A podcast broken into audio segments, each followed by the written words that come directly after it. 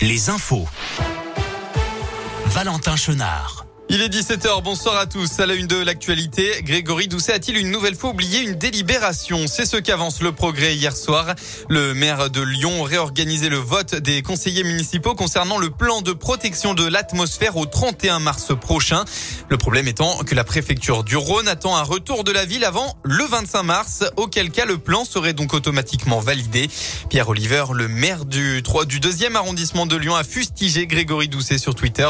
À la nullité s'ajoute la suffisance de ceux qui ne veulent jamais écouter leur opposition, a-t-il notamment écrit. Un appel à témoins. Les policiers de la CRS autoroutière de Genat tentent d'éclaircir les circonstances d'un accident qui a eu lieu hier sur la M7 au niveau de Pierre Bénite. Pour rappel, vers 3h30 du matin, un véhicule a fait une violente sortie de route dans le sens Lyon-Marseille. Trois personnes étaient à bord. Les deux passagers ont été légèrement blessés tandis que le conducteur a été transporté à l'hôpital dans un état préoccupant. Suite à cette sortie de route, un second véhicule est venu percuter la première. L'homme seul à bord a lui aussi été blessé selon le progrès. Si vous avez été témoin de l'accident ou si vous avez des informations pouvant être utiles, merci de contacter la CRS Autoroute au 04 72 47 20 60. Un drame hier dans le Nord-Isère. Ça s'est passé à Ruy-Monceau, près de Bourgoin-Jailleux. D'après le Dauphiné libéré, peu avant 16h30, un homme a prévenu les secours qu'il venait de commettre un meurtre en avouant avoir tué sa mère, âgée de 95 ans, de plusieurs coups de revolver. Sur place, les secours n'ont rien pu faire pour sauver la nonagénaire. L'homme, un chauffeur de bus âgé de 55 ans, s'est rendu directement à l'arrivée des gendarmes. Selon les premiers éléments de l'enquête, le fils souhaitait mettre fin aux souffrances de sa maman qui avait été récemment opérée d'une fracture de la hanche.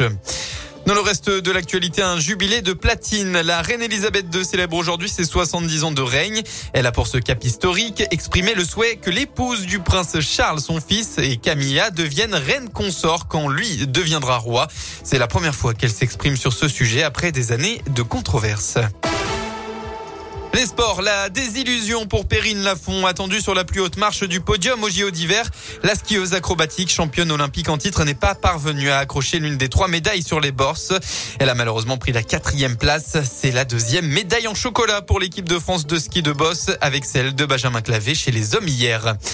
En basket, relever la tête en élite. L'Asvel n'est pas au top depuis plusieurs semaines. Une seule victoire en cinq matchs. Il faut se remobiliser en championnat de France.